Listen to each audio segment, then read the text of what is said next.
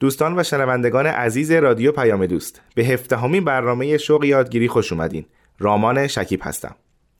همونطور که می‌دونین هدف از تهیه این برنامه کمک به والدینیه که نگران وضع تحصیلی فرزندانشون هستند به همین مناسبت پای صحبت‌های کارشناس محترم برنامه سرکار خانم مینا مهاجر میشینیم و از دانش و تجربیاتشون بهره می‌گیریم. در این برنامه بررسی می‌کنن که چرا بعضی از دانش آموزان با اینکه ذریب هوشی بالایی دارن ولی در بعضی از درس ها ناموفقن که اصطلاحا گفته میشه اختلالی در یادگیری دارن. توجه کنین. یکی از موضوعاتی که والدین در سالهای اول ورود فرزندشون به مدرسه ممکن است با اون مواجه بشن ضعیف بودن او در درسهای ریاضی، دیکته یا خواندن هست. به بیان دیگه با وجودی که کودک باهوش هست مشکل جسمی مربوط به یادگیری مثل مشکل بینایی یا شنوایی نداره. مشکل عاطفی شدید نداره مشکلات محیطی نداره و در حد توانش هم داره تلاش می‌کنه ولی یاد نمی‌گیره. در اینجور مواقع هست که پدر و مادر شدیدن نگران میشن و دنبال علتها و راه حلهایی برای این موضوع هستند. در اینجا موضوع ناتوانی نیست. چون ناتوانی این رو القا می‌کنه که فرد نمی‌تونه یاد بگیره و ما باید سطح رو پایین ببریم. در حالی که در اختلال یادگیری مشکلی وجود داره که اگر آن رو از بین ببریم یادگیری می‌تونه تسهیل بشه و سرعت پیدا کنه. پس اگر فرزند شما در کلاس اول یا دوم ابتدایی در ریاضی نوشتن دیکته یا خواندن ضعیف است و عوامل مشخصی رو که به اونها اشاره کردیم برای اون وجود نداره به دنبال این باشید که اختلال او رو در یادگیری تشخیص بدید و با تمرین ها و فعالیت های مشخصی بتونید اون رو کمک کنید. شاید این موضوع جالب توجه باشه که شمار دانش آموزانی که دچار اختلال در یادگیری هستند بین چهار تا دوازده درصد گزارش شده و این گونه مشکلات تنها به افت تحصیلی و اطلاف بودجه که در آموزش اونها داره به کار میره پایان پیدا نمی‌کنه بلکه منجر میشه به سرزنش و تحقیر دانش آموز تشکیل یک خودپنداره ضعیف در او و کاهش عزت نفس او و نهایتا سلامت روان کودک رو به مخاطره می اندازه و چه بسا او رو به رفتارهای نامناسب بکشونه. پس دوستان باید به عواقب این مشکلات هم توجه کرد. یعنی اگه به علتی که باعث اختلال در یادگیری شده پی نبریم مشکلات بچه از مدرسه به خانه و خانواده هم کشیده میشه و باعث نگرانی و ناخشنودی در همه فضای زندگی میشه و آسیب سختی به بهداشت روانی کودک وارد خواهد شد. آخه تفلک هوشش خوبه ولی در یادگیری مشکل داره و کسانی که اطلاعی از مسائل آموزشی و تعلیم و تربیت ندارن مهر تنبلی و خنگی به بچه می‌زنن بسیاری از این مشکلات قبل از ورود به دبستان قابل پیشگیری هستند و می توان با صرف زمان کمی علل مشکل رو شناسایی کرد و آن را درمان کرد. اولین قدمی که برای رفع این موضوع ما می‌تونیم برداریم و در درمانش در حقیقت باید به کار ببریم این هست که از طبیعی بودن کودک مطمئن بشیم. یعنی اطمینان از اینکه کودک عقب ماندگی ذهنی و یا زایعه مغزی نداره و به لحاظ روانی عادی هست. البته برای اطمینان از طبیعی بودن کودک باید از متخصصین کمک گرفت.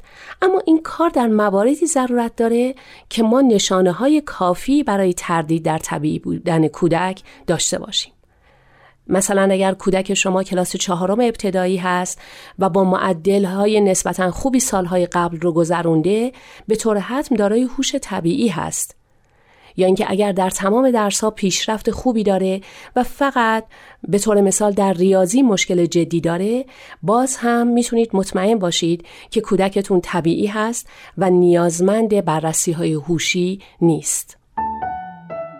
خب حالا این سال مطرح میشه که کودکی که مشکل ذهنی نداره چرا در درک بعضی از درسها با همسالان خودش تفاوت داره؟ اون هم تفاوت زیاد. مثلا چرا در درس ریاضی ضعیف عمل می‌کنه؟ اگر این سوال واقعا برای شما مطرح شده باشه قدم بسیار خوبی رو برای شناخت و رفع مشکل فرزند خودتون برداشتید. لازم هست که در اینجا من یکم برگردم به زندگی خودمون و مراحلی رو که در رشدمون از ابتدا طی می‌کنیم. همه ما از زمان تولد تا دوره دبستان و دبیرستان انبوهی از تجارب رو به دست میاریم. این تجارب موجب میشن که تمام اعمال بدنی و ذهنی که ما برای رشد لازم داریم خود به خود انجام بگیرند ما کارهای بسیار زیادی مثل نگاه کردن، حرکتهای چشم، پریدن، چنگ زدن، قاپیدن، پرتاب کردن، سینه خیز رفتن و خیلی کارهای دیگر رو خود به خود انجام میدیم.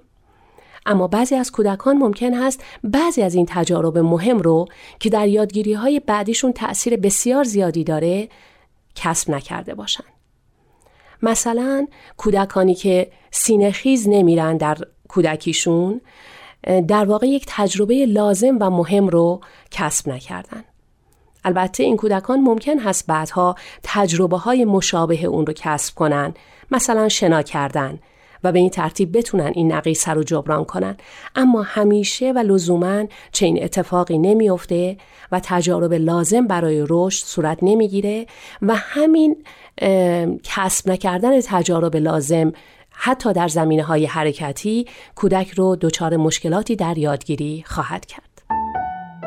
پس دوستان از بچه هایی که یک لحظه آروم ندارن و چهار دست و پا یا سینه خیزی ور میرن ایراد نگیرین این بچه ها دارن تمرین می‌کنن که در مدرسه درساشون رو خوب بفهمن و خوب یاد بگیرن این تجربه های انبوه و بسیار زیادی که گفتیم برای یادگیری و پیشرفت در ریاضی، خواندن و نوشتن ضروری هستند. تجارب این چنینی رو باید در دورهای مختلف رشد و با یک ترتیب معینی کودک به دست بیاره و یاد بگیره. و در حقیقت می‌تونیم بگیم که یک نردبان رشدی وجود داره که پله های اون باید به تدریج طی بشه. بدون بالا رفتن از پله اول ما نمی‌تونیم پله های بعدی رو طی کنیم. و طی نکردن بعضی از این پله ها در قبل از شش سالگی می‌تونه موجب این بشه که کودک در دوره دبستان و فرد در دوران دبیرستان حتی دچار مشکلات جدی در فهم ریاضی بشه. من که چیزی ندارم بگم. یه استراحتی بکنیم.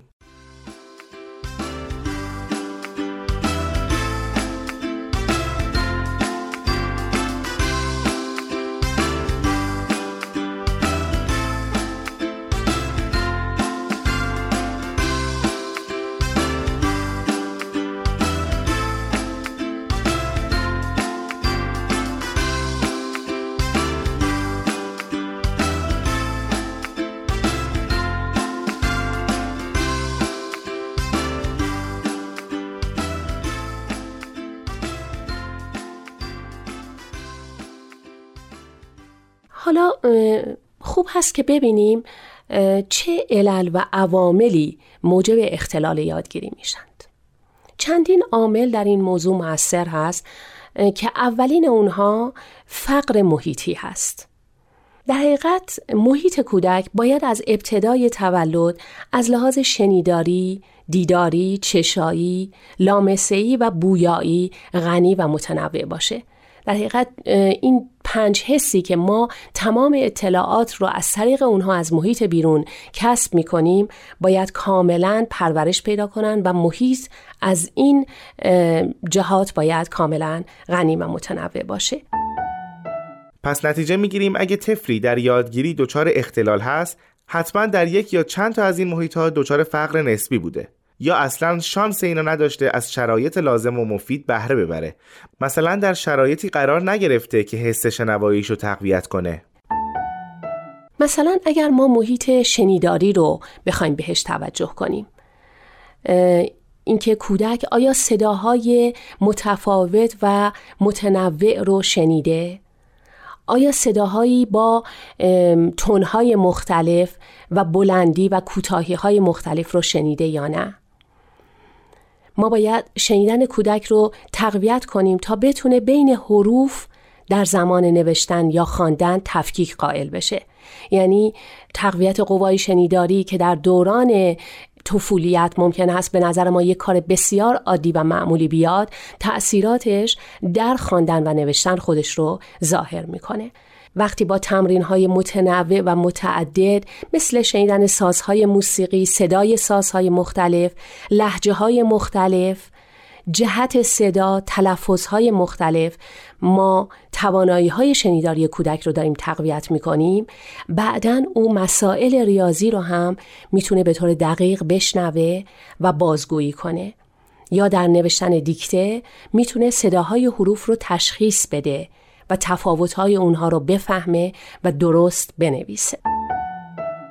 دوستان بازیهایی هست که باعث تقویت قوه شنوایی میشه و مجبور می‌کنه کودکان رو که صداهای شبیه به هم رو از یکدیگه تشخیص بدن.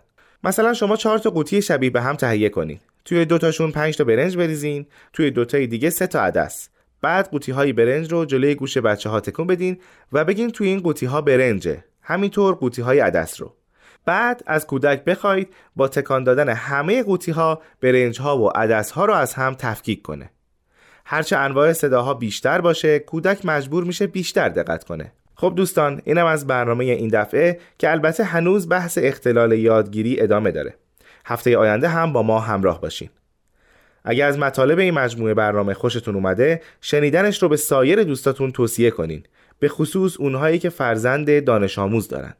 به امید موفقیت روزافزون فرزندانمون در عرصه علم و فرهنگ و هنر.